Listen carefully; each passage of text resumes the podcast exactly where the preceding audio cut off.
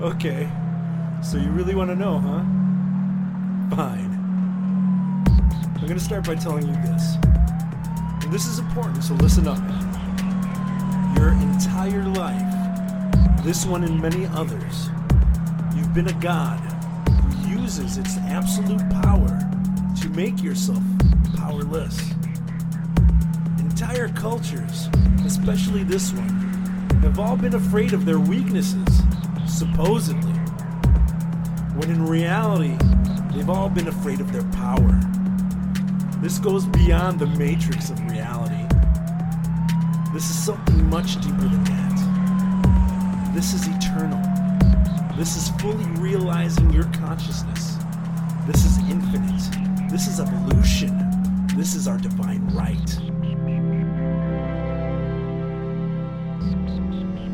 Ladies and gentlemen, welcome to the podcast, uh, Boots and Dreamcast. Today I have the pleasure of speaking with the Chief Technical Officer of a very cool new company called Content Safe, Mr. Matthew Raymer. Mr. Raymer, thank you very much for taking the time to chat with me. I really do appreciate it. How are you doing today? I'm doing great, Owen. Awesome. How are awesome. you? I'm very well. Thank you so much. And, uh, you know, we've gotten to know each other via the autonomy group, which has been an incredible experience for me. And uh, it's been really cool to get to know you. So I, I really do appreciate you taking the time to, to chat a little bit today. Yeah, likewise. I, I've enjoyed talking with you and interacting with you, and think you're doing some really good work. Well, thank you very much. I appreciate that. Will you uh, tell us a little bit about Content Safe, uh, what it is, and uh, and its mission? Well, technically speaking, Content Safe is a redistribution service. We take videos that were published on one platform, for instance, say YouTube, and we redistribute them to a multitude of other platforms um, BitChute, Brighteon, LBRY, Odysee, Rumble, uh, and the list keeps growing. Uh, Flote, I should really point out Flote because Flote's a really great service. I, I think they're right up there with BitChute in terms of what we should be promoting in the community for uh, censorship, censorship resistant uh, media platforms. Very cool. Yeah, um, I, I, know there's a lot of people who uh, have had some frustrations and struggles with some of the major platforms, the big tech platforms. Yeah. Uh, specifically, YouTube owned uh, by Google, which is owned by Alphabet, which is basically a, a monopoly, basically at this point. Um, and I think what you guys are doing at Content Safe is uh, really, really needed from a content creator's perspective. Um, something that's uh, going to help a lot of people uh, as well, because you know, as a content creator, we don't always have time to sit around uploading videos. Some people have teams for that, and that's cool. But I mean, I imagine their team might be better suited for other purposes, like potentially cutting up clips or uh, you know, uh, doing other things like that. Right. I, I would say that the, this redistribution stuff isn't something I would want my media team or my videography team doing because it's just redundant work. You talk to people who support content creators, and they find this an extraordinarily frustrating time drain. Uh, services like BitChute might have issues that you start an upload and then you come back later and you find out you have to delete it and re-upload it. We take care of all that automatically.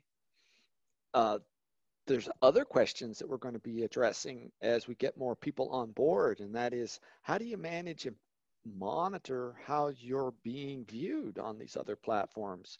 You're going to be looking at six, eight, 10, 12 platforms. Wouldn't it be nice to aggregate that all into a single interface that you could watch how you're doing on the different platforms?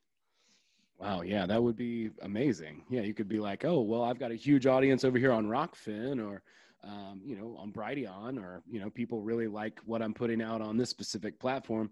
And then those platforms could potentially evolve to be more niche, you know, like, oh, there's a bunch of spiritual people on this platform, for instance. Right. Exactly. I think that's and, really and, neat.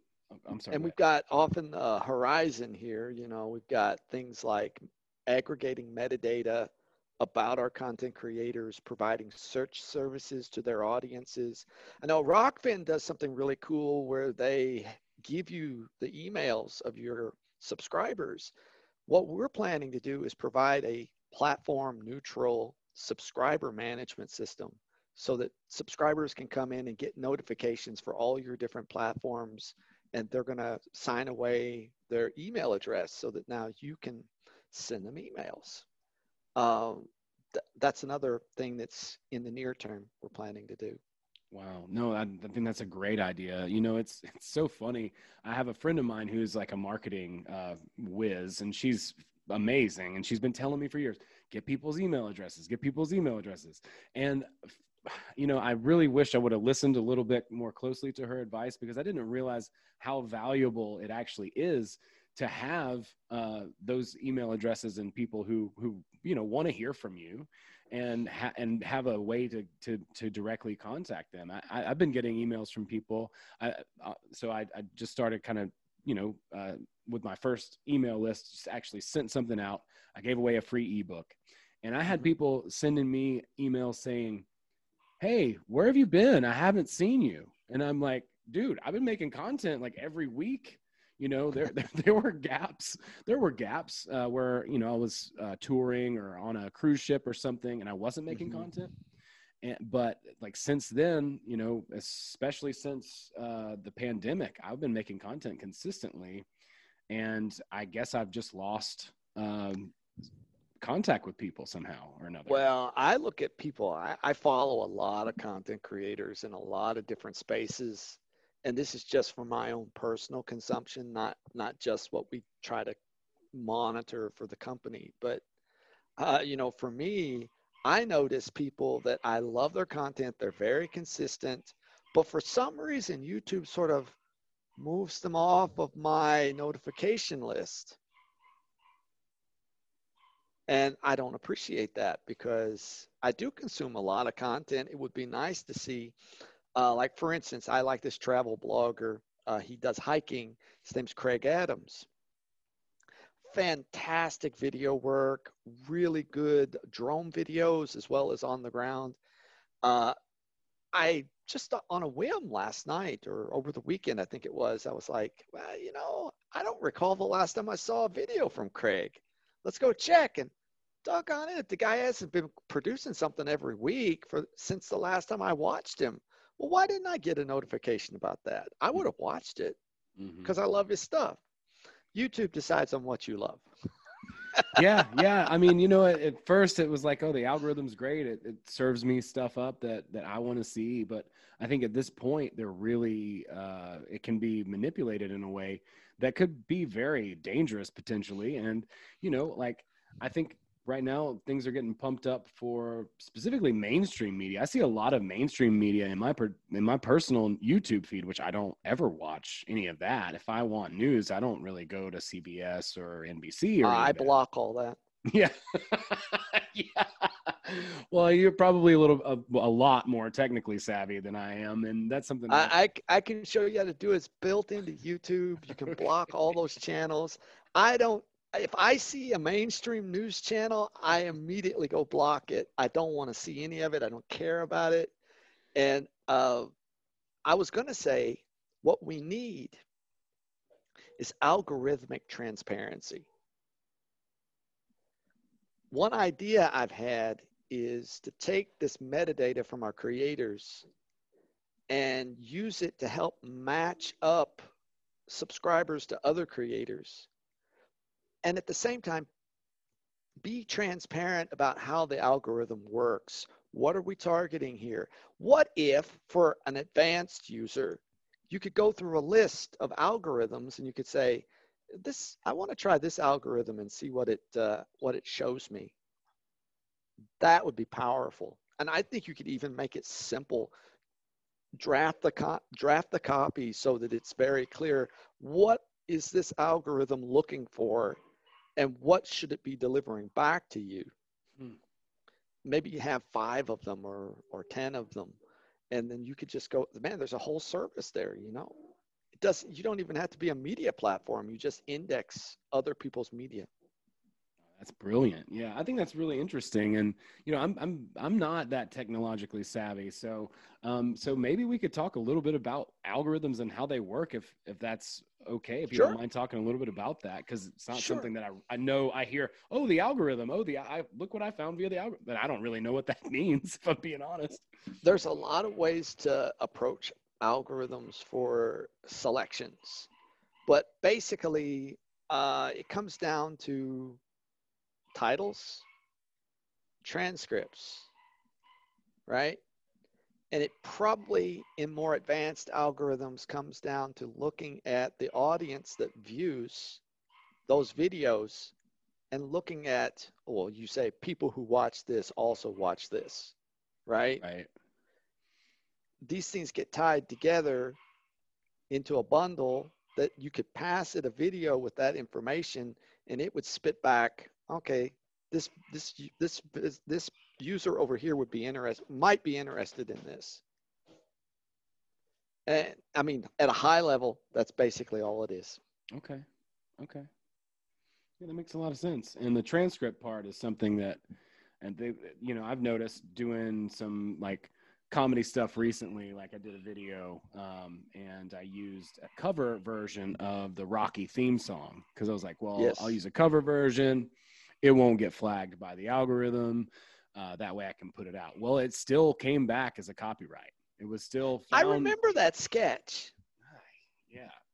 And, and i remember wondering like oh i wonder how he got that but i did notice the difference of the cover that it, it was similar but not exactly the same Yeah, and they did they did find that. I mean, they still allowed me to put the put it out, but it comes back as a as a copyright thing from the the record company or distri- distribution company of the original song.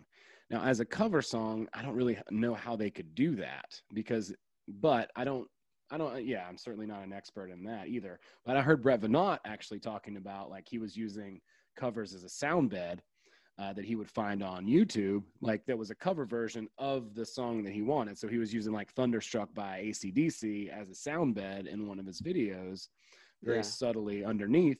And that was a way that he could put it out without getting the copyright. Well, those bots now, at this point, they, they are finding those. Uh, and my friend Terry had to deal with that as well with a Billy Joel uh, parody. And see, that's another thing too. It's like, if we're doing comedy, we're doing parody. They're supposed we're supposed to be protected under parody parody law. So if you do a parody, fair reason- use exactly, exactly. So if you see it, for instance, uh, a sketch on Saturday Night Live, and they're at Target, they're allowed to be at Target because it's a parody. So you could make it, you know, a bullseye store instead, and a lot of people still do that because it's funny.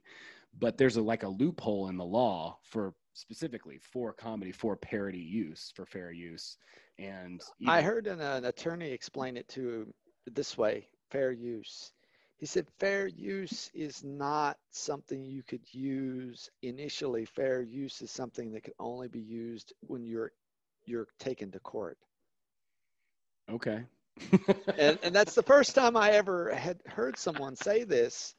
Like, well then what's the use in fair use if you have to be sued first? Right. Yeah, exactly. And yeah, and it seems like Google sort of has that stronghold on all of it at this point, too. Well, I I do think that there are, you know, what what I think it may come down to with that is uh, DMCA has what they call a counterclaim, and it may just require content creators to sue record creators for false claims because you can do that, and the damages are no, not going to kill a record company, but if enough content creators did it, perhaps it, it would make them not be so aggressive. Or if you had a class action lawsuit across Mhm. a lot of content creators and ask for, you know, like, I don't know, a billion dollar settlement for false copyright claims, then that, that, that might be interesting. yeah, I think that would be really, really interesting. And But I think before we ever get to that, I, I think that, uh, was it section 210, 230, two, I've forgotten the number. I think it's section 210, uh, DM's, you know, Digital Millennium Copyright Act, uh, that uh, Trump has talked about repealing it, Hmm.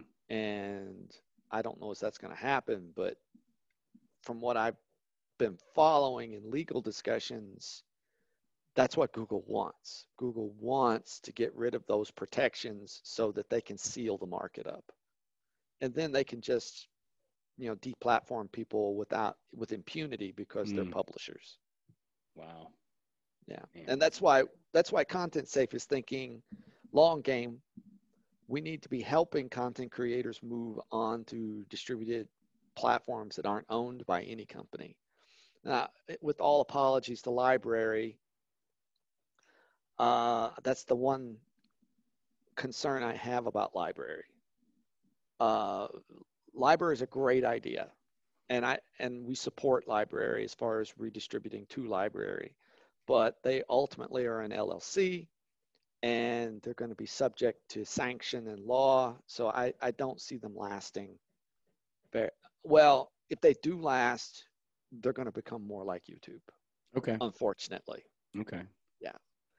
And I would say that if anybody, I mean, of course, this is probably good news for the guys over there, but I would say if anybody's going to get bought out for a billion dollars and, and then what deprecated or uh, I say made retired.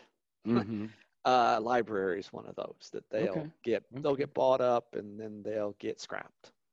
Okay. Yeah. I mean, and you know, we see this a lot. We see a lot of grassroots movements or small groups that you know have a really cool idea or vision, and then eventually they sort of just get you know co-opted by some other group or somebody with a lot of money, you know, Yeah. or something like Yeah, that. oh, it's So- like it's like Bitcoin or whatever. They're, they're, Bitcoin is legit tech. It's just as legit as money. Central banks cannot create anything any better than that, and it it's not in the control of any single entity. Well, that's not what these companies want. They want them to be in control of a single entity. So even though we're promoting distributed technologies, ultimately they'll say that we can't have distributed technologies because, well, we're, uh, you know, Sure. Sure. Yeah. It's dangerous. Yeah, we're dangerous people. It's dangerous. Yeah, that's right. People are trying to, you know, express their, you know, most deep truths to other people and we can't, you know, we don't want to we don't want to see too much of that around here. Well, that's why I think what you all are doing is is really really cool and well needed. I mean, it's um it's it's a it's a it's such a convenient service. I see the value in it. I saw the value in it immediately and i know a lot of other people are going to be really excited about it too especially people like myself who aren't that you know technologically savvy and also don't have time i do everything myself you know like I, I make the videos i do the edits i you know do the audio i do all that stuff so like when i get to upload i'm like oh th- thank god you know and i just click that button if I, you know, I, and I just got, you know, better internet here too. So things are uploading more quickly, which is nice, but, you know, uploading to several platforms and, you know, that's, it, it's kind of, it's kind of exhausting, you know, because people, you know, the, the pace of the world and, Mhm. you know, people expect more too. If you're even doing client work, like a lot of my friends who do music videos or, um, or, or what have you, podcasts for other people, editing, um, you know, audio tracks, records. People just they expect it to just be an immediate turnaround, and everybody's trying to proliferate and put out so much content. It's almost like we're canceling each other out at times, you know. yes, yes, absolutely. Yeah, absolutely. Uh, and I do think that there's some sort of feedback loop we need to to make somehow. I, I don't know how, but that's another algorithm, I suppose. If you could look at how much content you're creating, there's probably a, re- a point in which the amount you create isn't worth it. You need to stop, right? Like a break even point. I'm sure. Yeah, point of diminishing returns. Yeah, exactly. Point of diminishing returns. Like, well, I'm doing three, three little clips a day. W- it- h- Are people really going to consume all those? Yeah, and probably not. But I know that you know a few years ago, and uh, maybe I should have taken advantage of this. Of course, I was on the road and, and busy living a life outside of my home at that point. Mm-hmm. Um, but I know there was something called the 360 rule, where you put a video out a day on YouTube, and okay. if you you don't obviously necessarily have to shoot the video every single day, but a lot of content creators were getting subscribers just by putting out a video every single day and that was you know a couple of years ago when i remember hearing about that that people were doing that and it was effective for them because the algorithm was rewarding them for making constant content. So they're like yeah you know but again it's like at what point are you repeating yourself? Did you just run out of shit? You know it's like i, I don't mm-hmm. have anything else to say you know I, am mm-hmm, done. Mm-hmm. you've got to like and, and you actually end up hurting yourself because your quality of your material goes down Exactly. And it's been sort of a, a, a gold rush toward quantity, you know. I, a, I, was just talking to Sam Tripoli the other day because he's come on as a, a client, and he said he does eight shows a week. And I'm like, wow, do you have a death wish? well, he is a comedian, so. yeah. Well, and, and he says, no, he said, I said, I constantly have ideas. He, he said, uh, it's like I, I can't stop it. It just keeps coming to me. I'm like, well, okay. Okay. That's good. That's good. It is. It is. I think that's one thing that, um, you know, for me and for people that I work with, uh, we look for. We look for that thing that we're compelled to do that we can't stop doing no matter what. Mm-hmm. It's a really good sort of uh, window into purpose into our soul soul's mission you know whatever whatever cheesy phrase i'm going to use today you know but i do really do believe that you know each and every one of us does have you know something that we're a gift that we're meant to share with the world. So it seems like for you um, part of what you're able to give is is this technology uh, which is cool. I'd love to talk about you actually a little bit if you wouldn't mind and, and your background because the first time we talked i was like yeah man so i found this book. It was about quantum physics and it was blah blah blah. And you're like oh yeah well you know i was uh, actually uh, went to school for physics. And i'm like oh yeah, yeah. I've had a pretty eclectic life. Um, as a, as a kid, I, I this is funny because as a child in elementary school, they kept putting me back in math. They, they said I had problems, you know, with reading and understanding. And uh, my mom went to a PTA meeting and got really up in the face of the administration of the school and said, my son is bored. That's his problem. And you need to challenge him. You don't need to put him back. And sure enough, man, that's uh, that's what that's what happened. I they put me in advanced courses after that, and for a while, I'd say about six years, uh, I studied music. And um, and I wasn't really that good at music. It was a family thing. My mom really wanted me to do it, and I enjoyed it. But the uh, thing I hated was marching band. I could not stand marching band. Concert band was fun, but jazz band was fun, but I hated feel. Couldn't keep in step. Well, toward the end of high school, I said, you know, I'm interested in the sciences. So I was deep into math and physics and chemistry. And I decided I want to get a degree in physics, but I like computers too. And I like math too. So I triple majored. Whoa. Yeah. and I graduated summa cum laude, um, undergraduate, and I decided to go to graduate school in physics. And got my first year, and you could say it was an emotional issue. I, I was very emotionally immature. I, I was very academically sharp. I was very driven, but I just couldn't handle the stress of the environment. So I left physics after the first year in graduate school. And I kind of kicked around, worked for my parents for a half a year or so, and decided I'd get a master's in computer science. And I got my master's in computer science, but in the process, I had met people that were starting a business in Hong Kong. and they're like, "Hey, man, take the summer off and come visit us in Hong Kong since you've never been outside of the U.S." And well, I did that. I met my future wife, proposed to her when there, and uh, went back to the states. Got my um, got my thesis done. Came back in '96. Excuse me, 95 I got married, came back in 96 to Manila.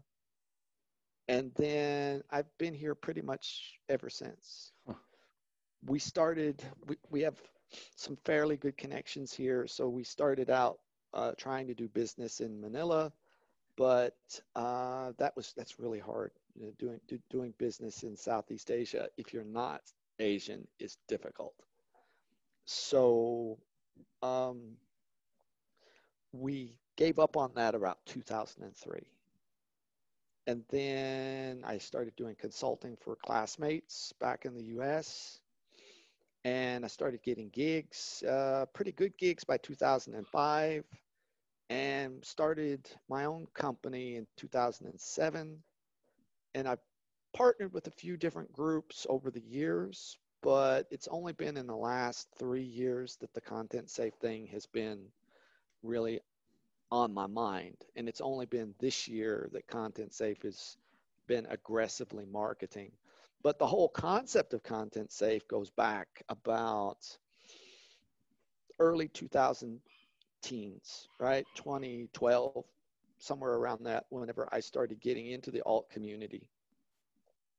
And the alt community uh, really was very helpful to me because I think that, that those last vestiges of emotional issues were starting to peel away. That was my 40s.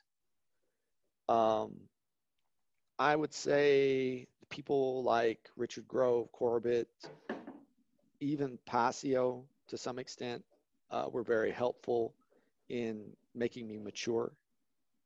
Um, and I started saving their materials just for my own sake because I had a sense that this censorship thing was going to be something.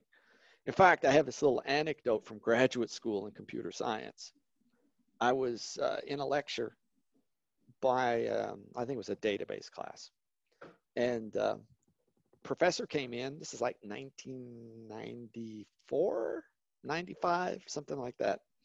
And this guy always looked frustrated and distracted.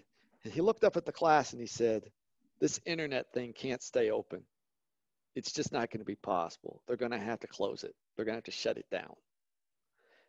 And I was like, no way. We can't allow that. Uh, this is 1995, right? 15, no, 20, 25 years before content safe, right? Like, no, we can't let that. It needs to stay open. So people have been talking about shutting down the internet a long time. And this mm-hmm. has been in my mind. And I was like, I better save some of this stuff that I think is valuable. And the more you save it, you know, terabytes and terabytes and terabytes of data, you're like, hey, man, there needs to be a better way. We need to distribute this to other people. We need to make a conscious effort to help people reach out with their viewpoints. I think a healthy a healthy society is one in which you listen across the spectrum, things you agree with, things you disagree with. We shouldn't allow ourselves to be steered by a central committee or a research group. I couldn't agree. So more. that that's me in the nutshell. That's that's a really really cool story, and I really appreciate you sharing. And it it it, show, it shines a light onto you know really uh, a lot of of why you kind of got involved in this. And one thing that I see that's really interesting too is that your wheels are continuously turning and you're always thinking about ways to evolve, which is really really cool. So you know, uh, like I said, I kind of put my foot in my mouth the first time we talked. I'm like, oh yeah, I read this book about a quantum physicist. like, oh okay, tell me more. You were so polite, you know? and I appreciate that. well, it's like I've I've told my business partner Daryl Becker. It's like at this point in my life, my early life, I was around super intelligent people. I never felt as intelligent as they were, and I learned not to be intimidated by them. So I have no, I don't have to defend myself. I don't have to prove I'm intelligent. It's like, nah, I don't need to do that. I already know what I am. And I can be pleasant, I can be polite, and I can let people talk. I don't have to be the one who uses up all the oxygen in the room. Mm-hmm. Uh, the other part of coming to Southeast Asia is I've slowly started to, to develop a lack of fear for physical violence. I was a timid little rabbit whenever I first came here. so uh, people here are pretty aggressive, uh, and they can be. I love them. I love them. I love living here, but they can be very aggressive, and uh, they can be blunt, even though they say we're blunt. That's funny. yeah. It's interesting. Yeah. Well, I, I, agree with you for sure. I mean, there's nothing wrong with that being blunt. Uh, like you said, you know, a healthy society would allow for dissent. A healthy society would allow for differences of opinion. Um, you know, and I think that's really, uh, really important to note. It's, I don't know who's attributed the quote. I think, I think a lot of people say Aristotle, but it's the mark of an educated mind is to be able to entertain two thoughts at the same time, and you know um, right. Not embrace either one. Exactly. You know, I, yeah. One of my favorite quotes, by the way. It's a great quote. Quotes. Yeah. yeah. it's a great quote. I, you know, a big. Uh, I'm a big fan of uh, Robert Anton Wilson because he he blew that completely out of the frame with what he calls maybe logic, and he said like that's not enough. That you need to be able to entertain multiple ideas. I agree. Yeah, and I agree. I agree. Too. I mm-hmm. agree.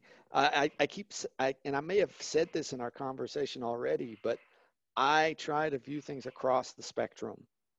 Uh, and I have conditions of true, false, and I'm thinking about it. So one of my favorite uh, things recently has been this, and I, I, may have mentioned this to you offline, was um, uh, the NOVA hypothesis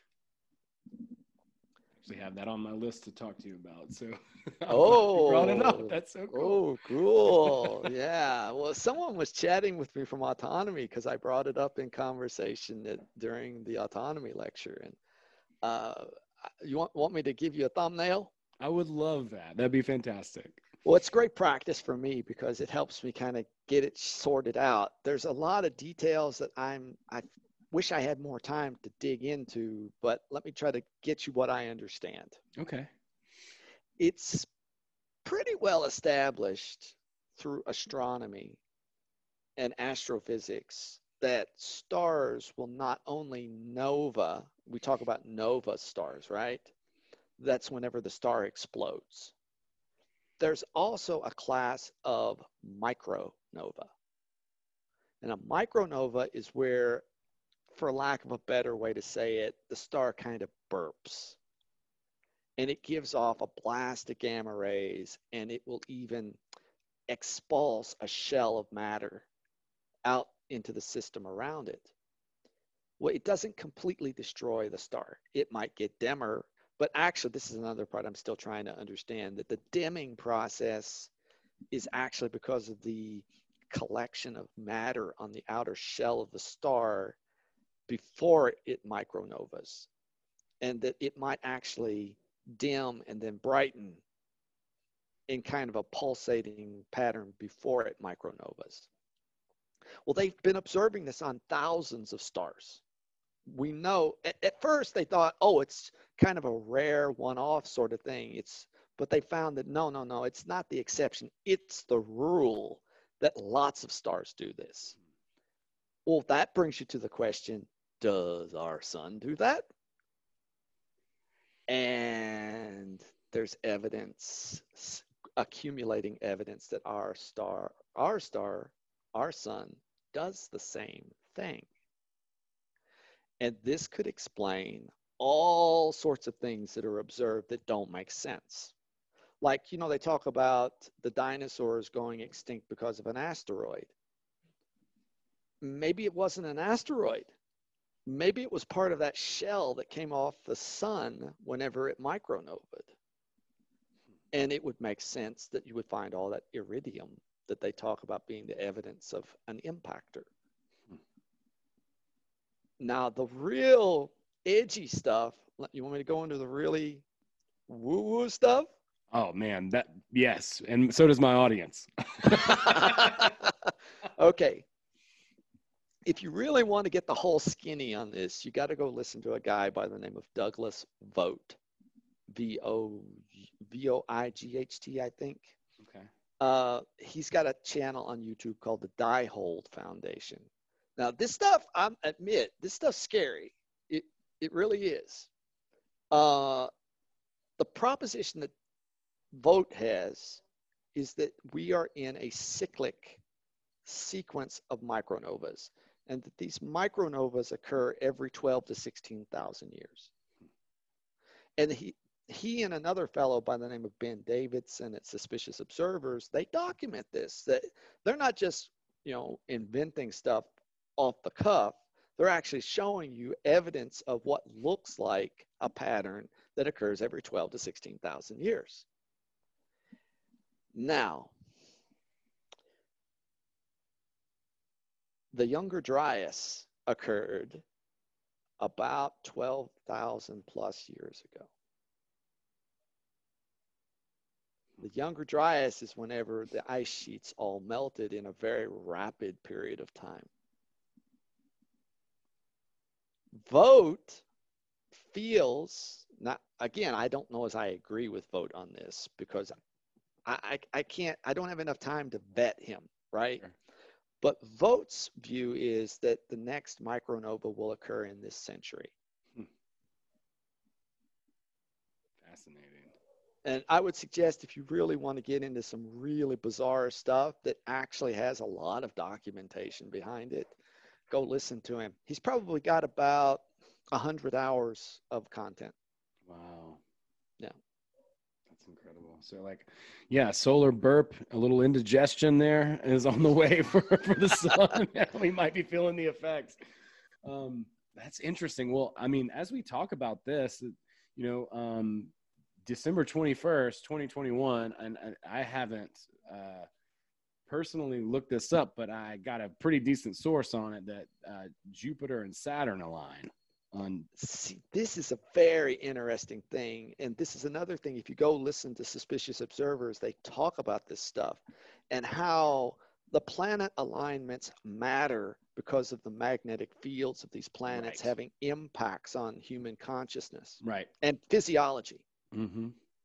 and i think that's very interesting I think so too. Yeah. I mean, in that way, the, even though we might not interpret astrology the way that it actually unfolds, there is something to those magnetic force, those electromagnetic forces in the in the world. Well, the don't you think that uh, I, I'm really leaning more and more toward the idea that there's a genetic memory,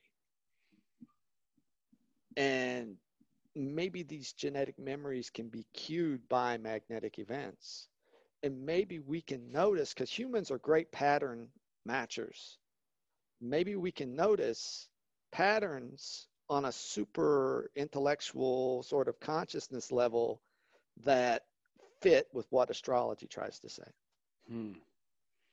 yeah there's a lot of people that talk about genetic memory uh, uh, as well as you know, just the idea that in sort of the other side or the dream world or the infinite storage of things, that everything exists within that. I mean, infinity is real, so we know that. So if infinity is a thing, so if infinity is a thing, then everything within infinity exists within infinity. But I mean, you can't encapsulate it, but but mm-hmm. it already is there, and and so that opens up this whole whole can of, of, of worms the genetic memory and or the the you know the quantum field um, if the, if that's stored in like what they call the akashic records is another How about term. The, the holographic universe idea?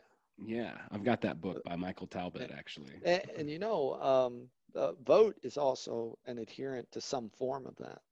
He he feels that we're part of a giant supercomputer mm-hmm. something like that. Simulation. Now, again, you know that that's where I get into that edge where the the materialist scientist in me kind of goes, ah, no, no, no, no, no, no, I don't want to go there. But um, I'm still open to it. Sure. Well, that's amazing. Yeah, I think we need to be open to it because when we test for materialism and we see it and we you know idealism too it's it's they're both they're kind of both true and that's the bitch of esotericism is is that is that duality rules the day and mm-hmm. so when we look at it through one lens it appears to be that way and, and reality reflects it and it agrees with us and then when we look at it from the other perspective once again the same thing occurs. So that phenomenon is just it just puzzles. You're going back to that quantum mechanics thing. Is it a particle or is it a wave? And one of my more intelligent professors in physics was like, "This is all nonsense." He said, "It's both." He, he said, instead of saying whether it's a particle or a wave, say it's like an electron because electrons have the same particle wave behavior that we attribute to photons. Okay. So it's just part of reality. You can't. You can have both. you really can. You can have both. Uh, and uh, I think that that's one of the weaknesses in Western thought is that we tend to think of everything as either or. Yeah, I think that's a huge mindset that is it's because yeah, if I walk up to somebody and I tell them an idea then based on that idea, they will immediately put me into a box. You know, if I'm like, well, you know, maybe we should uh, think about some, you know, uh, distributing wealth, or I don't know, as an example, they're like, oh, well, you're a Biden person, or like, uh, uh you know, well, maybe, you know, maybe it, everyone should have the right to gather, no matter what their beliefs are. Oh, well, are you trying to say, you know, are you like, it's it, it's almost like immediate you know just like right. you are lumped into and, and i don't exist personally and i think most people don't exist in that dualistic like either or you know very binary sort of uh categor- categorization of thought. And you know as we're talking about this that's that's dangerous and a mark of of not a very healthy or, or free society. That's right. That's right. Absolutely. So cool. It's so neat that you know your own curiosity and i think you know i took a beer tour a few years ago of all things and uh, there's this brewery here in athens uh, where i live it's called mm-hmm. creature comforts and they've done really well i mean their beers like in thor like they it's it's you know they've got a product placement in thor now and they've, wow. they've blown up but i remember when they kind of first started out i a, a buddy of mine came out uh, and we, we were doing a, a, production gig and he was from LA and I was like, well, let's go check out the brewery. And we went and we did this, um, we did this tour and one of the founders took us on the tour and he was like talking about how their, um, their slogan is crave curiosity because curiosity will lead you to uh, question certain things about yourself, your life, the world around you, which will open up the path to your purpose, which for those guys was to make beer. They made this beer called Tropicalia, and there was a very famous beer from Sweetwater Brewery called 420, and there was a very famous uh, beer from Terrapin Brewery here in Athens called Terrapin Rye Ale. And hmm. those two brewers got together and made the Tropicalia based on their experiences, and they made this thing. And so, you know, just because they loved making beer, they found a really cool recipe and then it ultimately became a huge hit and they've, they've, they've done several different beers that are really good but um you don't even drink beer right now but like but it was it was it was touching. It's an acquired taste i i never could really get the taste for beer I, I'm, I'm more of a rice wine guy than I am a beer guy. well, it suits you. That's good. Yeah. yeah, but it was just interesting when I took that tour because you know the way he demonstrated how they had come about creating their own business that's been wildly successful was by following their uh, their pursuit, their their their their curiosity. And the reason why it's called creature comforts is once you find your your purpose, then you know you can build you know uh, like a comfortable life for yourself and enjoy those creature comforts. So that was their like progression.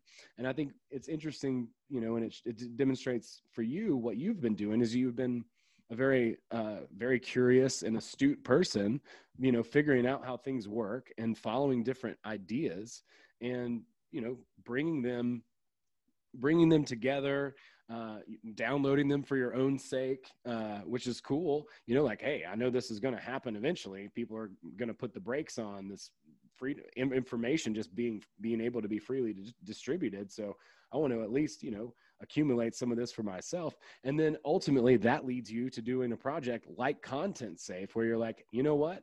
I was interested in this. It was something I was curious about, passionate about. And now my passions led to my purpose. And here I am helping people who have messages reach their audience in a time where it's honestly been very difficult. You know, I, I've made jokes about it recently, but I mean, if I look at my YouTube numbers just on YouTube, um, which I, I'm, I'm not on a lot of other platforms, but just on YouTube, like I used to get, you know, I'd say probably like 70 to 100 subscribers. I'd be in Spain for, you know, like working on a cruise ship. And I could just right. check my phone and be like, all right, I got some comments. Because I try to comment back to everyone. If they if they leave a comment, I comment back. And uh, it's, I especially love it when they troll me because that's I'm like, all right, but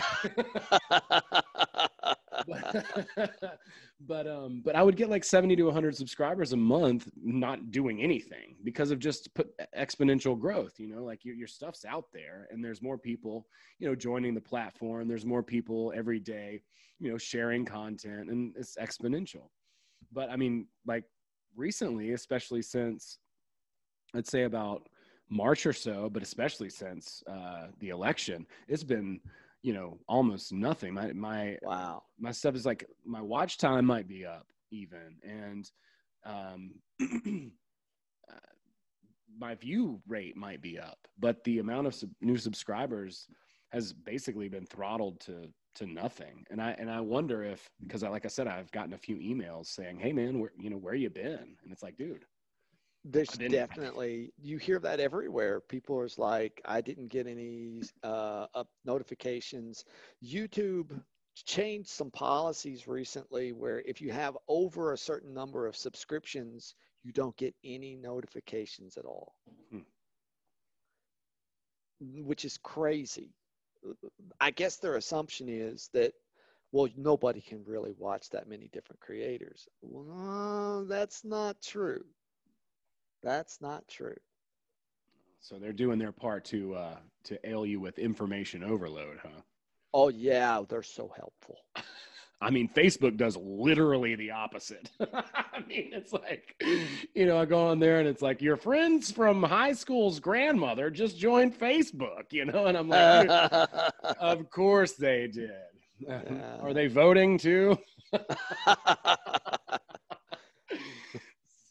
Uh, yeah, it's kind of fun. The AP um, says that they voted for Biden. that's right. That's right. Yeah, I, am waiting for that for Facebook to tell us who to vote for. It's like, yeah. Uh, well, I feel like they kind of already do. You know, like, um, people in, in my world when they're like, "You need to vote," they're really not saying that I need to vote. They're saying that I need to vote for the person they think I should vote for. Because right. that's the that's the subtext. You know what I mean? Right. And it's right. funny when I'm like, well, that's cool. I'm going to vote for Jo Jorgensen, and they're like, what? You're part of the problem. you just told me to vote. Don't waste your vote. yeah, don't waste your vote. I didn't waste All my right. vote. I wasted my time. You know I mean?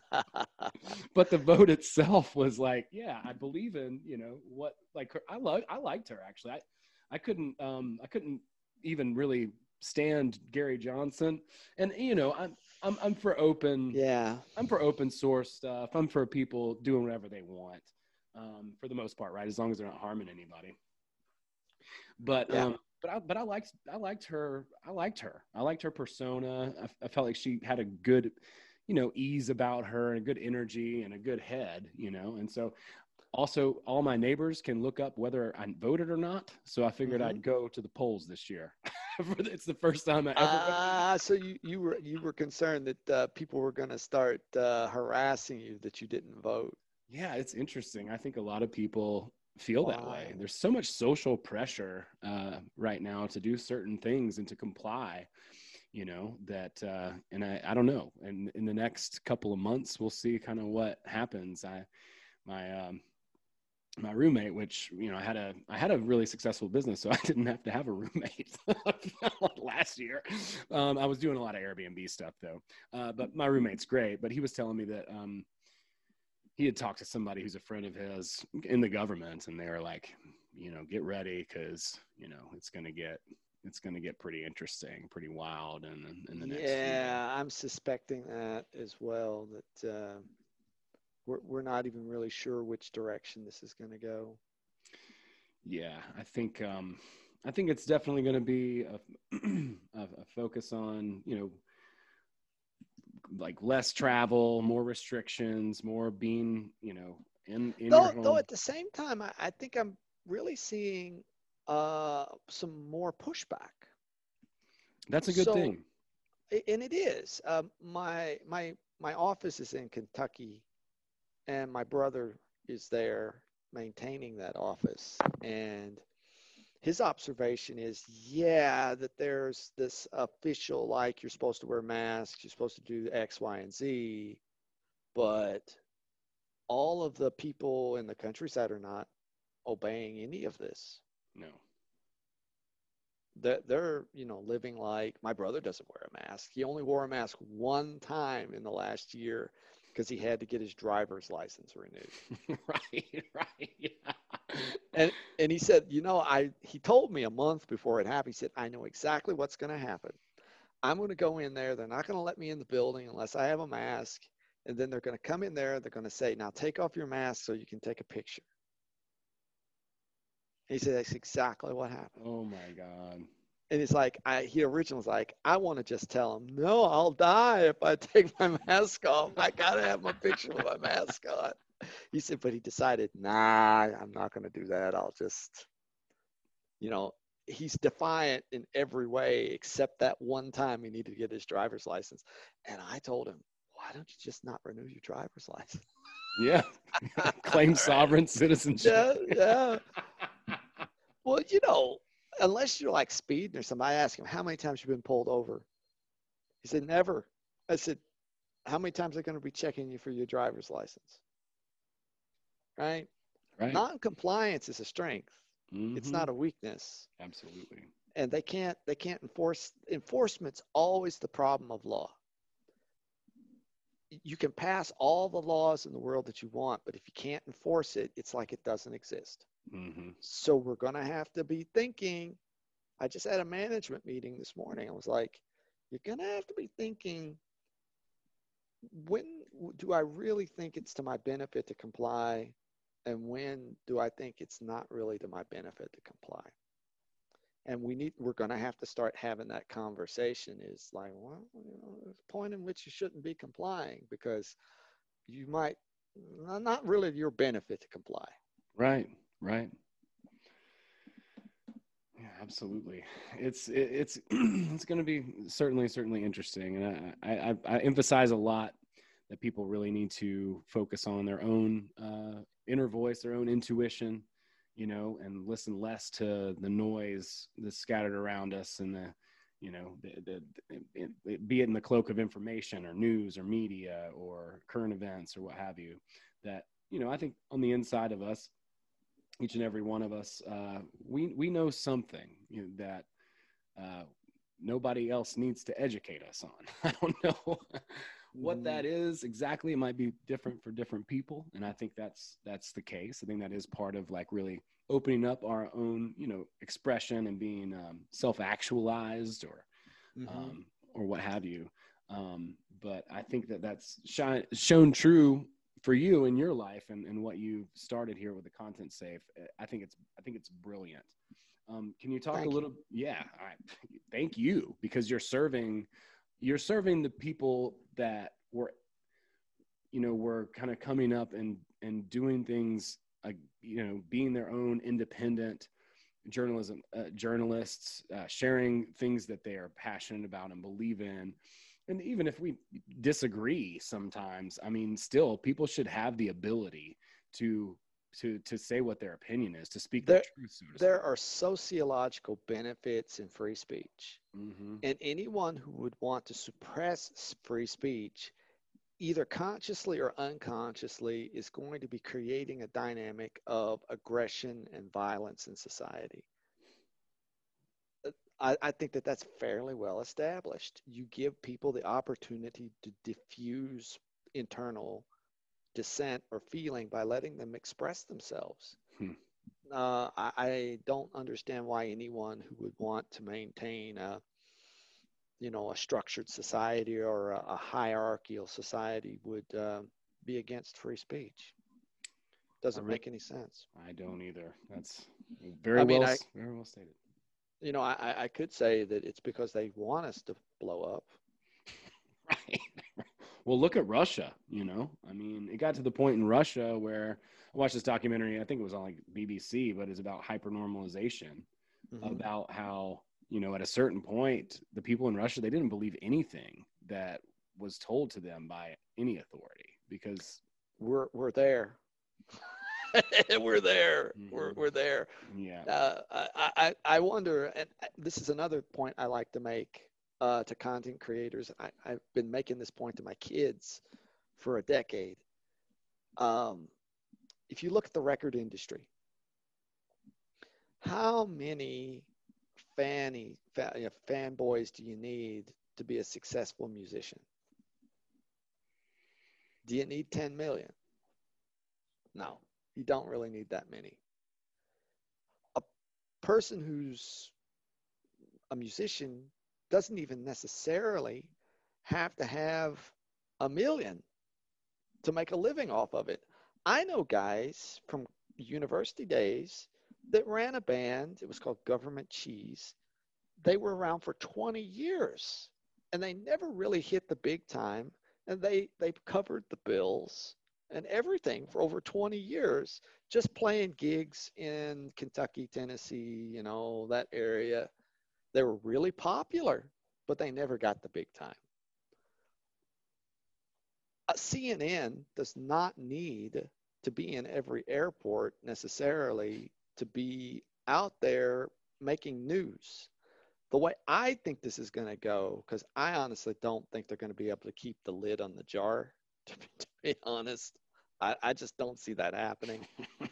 Uh, I, I think it's right. I, I I think that there's there is so much dissent underneath the covers right now that just depends on i don't want it to go out into a negative way i'd like to see it come out in a positive way uh, and i think we can help it come out in a positive way uh, i think cnn is going to shrink down to a you know probably less than a thousand people organization maybe less than 500 they'll have to improve the quality of what they're doing. They'll still be a propaganda engine but they'll have to improve the way they do things.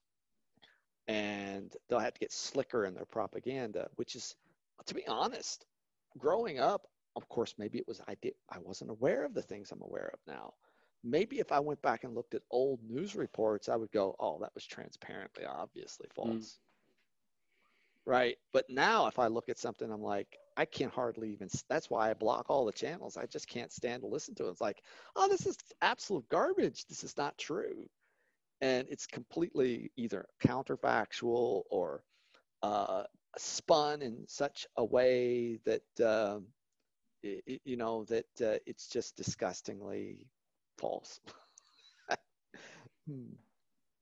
It is, and I think it's an opportunity, and I think you're leading the charge to you know to to use other methods and to build networks outside of the main you know stream network. Uh, and, uh, and there's a lot of people doing that collaborating and what you're providing is a way to sort of link these tribes you know through you know distribution and uh, and I think we'll see that. I think we already saw sort of the death of first death of the mainstream media when YouTube really started first taking off. Nobody was paying attention you know they couldn't compete the the the mainstream channels couldn't compete at first when the internet you know the early 2000s even mid 2000s and or 2010s you know there was so much going on just on youtube alone it's like i, I don't why do i need well, netflix you know if if you don't solve the critical problem that was preventing viewers from wanting to watch you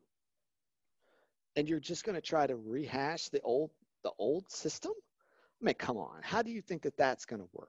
People are just going to either turn you off and find some other way to to get material that they're interested in, right? Uh, I like to appeal to documentaries. I remember as a kid, I grew up watching documentaries and I loved them. But then in the, the 2000s, Discovery Channel started producing these docudramas and they're terrible. they're horrible. So one of the first things that I got into on the internet was colloquiums, like uh, where scientists talk about their discoveries. That's actually the first video I ever watched. Uh, it wasn't even YouTube; it was just downloaded from a web page. Uh, and then getting into podcasts, and then then finally 2012 getting into YouTube. And I'm like, there's no turning back. Why, why would you want to go back to crappy Discovery Channel docudramas? I mean, come on. It's better just turn it off. Absolutely. Yeah, I want to see the real person in their dad's basement, you know, who's like freaking out about the thing. I want to see the authenticity of that. I mean, if it's, you know somebody who's in the conspiracy world or somebody who's just really curious about how to you know make a makeshift rocket in their garage whatever that is you know i want to see the real thing i don't want to see this engineered fake crap you know like i've worked on mm-hmm. reality tv shows and they are trash there's nothing reality about it you know just it's just people right. parading around pretending that they're making decisions in real time when they're really being directed by the producers on what to do. Right. And I think that ultimately the audience won't digest whatever it's given because they've had the opportunity to taste something better. So why would they why would they, you know, go back to that? That that doesn't make any sense it, it, it won't happen. Nobody's going to regress. Like they're just not. They'll just, they're they won't ever be satisfied. Um, well, but, can you imagine if they really wanted to shut this down? You think they'll take away everybody's cameras too? you know, I don't know about you, but whenever I was a kid, we used to make mixtapes and share them with our friends. Mm-hmm. This is like audio cassettes, right? Right. Well, why couldn't people, if they were taken offline, why couldn't they make mixed videos and share them with their friends? And that would be more entertaining than watching the crap that we're they're showing to us. Absolutely. So yeah. what else you got for me today? Well, no, that's that's really about it. I just wanted to talk a little bit about you, uh, what what you're doing with Content Safe. Uh, uh, tell you how how cool and valuable I think it is, and I think a lot of people, um, if they can find my podcast, they'll they'll also think the same thing. Um, you know, my only other question is, what are some of these other alternative platforms? And then we'll close out with how people, you know, who are interested in your service can find more about out about that. Well, you know, our website is contentsafe.co and uh, you can reach us there. If you're a content creator, we have an onboarding or survey form that you can fill out and we'll contact you and interview you further to see how we can help you. Uh, there's a plan. It keeps coming and then going and then coming and then going, but that's uh, deplatformed.co, which is a website. We're talking about launching our own podcast, probably weekly, that we would interview people who have been deplatformed and try to bring attention to their content as well as content safe as a service so yeah, that's uh, that's how you can reach me. And I would also pitch uh, autonomy. I would suggest people look into autonomy. And also, man, I think you do a great job, Owen. And I want to help you out as much as I can. So if you ever need any help with redistribution, just come to us and let's talk. Well, I am going to make sure that we make that appointment ASAP as soon as possible. So, um, so yeah, I look forward to that. And, uh, and yeah, if, if folks have questions about it, I'm going to be continuing to communicate with Matt and, uh, hopefully, you know, if if uh, you guys are interested in taking me on, I would absolutely uh, ambassador of the brand. Um, but I, I, do agree with you on autonomy as well. Um, and I think that uh, there's a lot of really positive things that are happening now as we're getting sort of the clamp down on uh, on, on on us on YouTube. Uh, there's a lot of uh, people who are gathering and, and creating new tribes and connecting outside the the the general you know mainstream and uh, you can't you can't stop the human spirit it's just unquenchable so i really appreciate your time. Thank you so much. Thanks for interviewing me owen and i'm looking forward to talking to you more in the future. Awesome. I'm looking forward to it as well. Thank you so much pat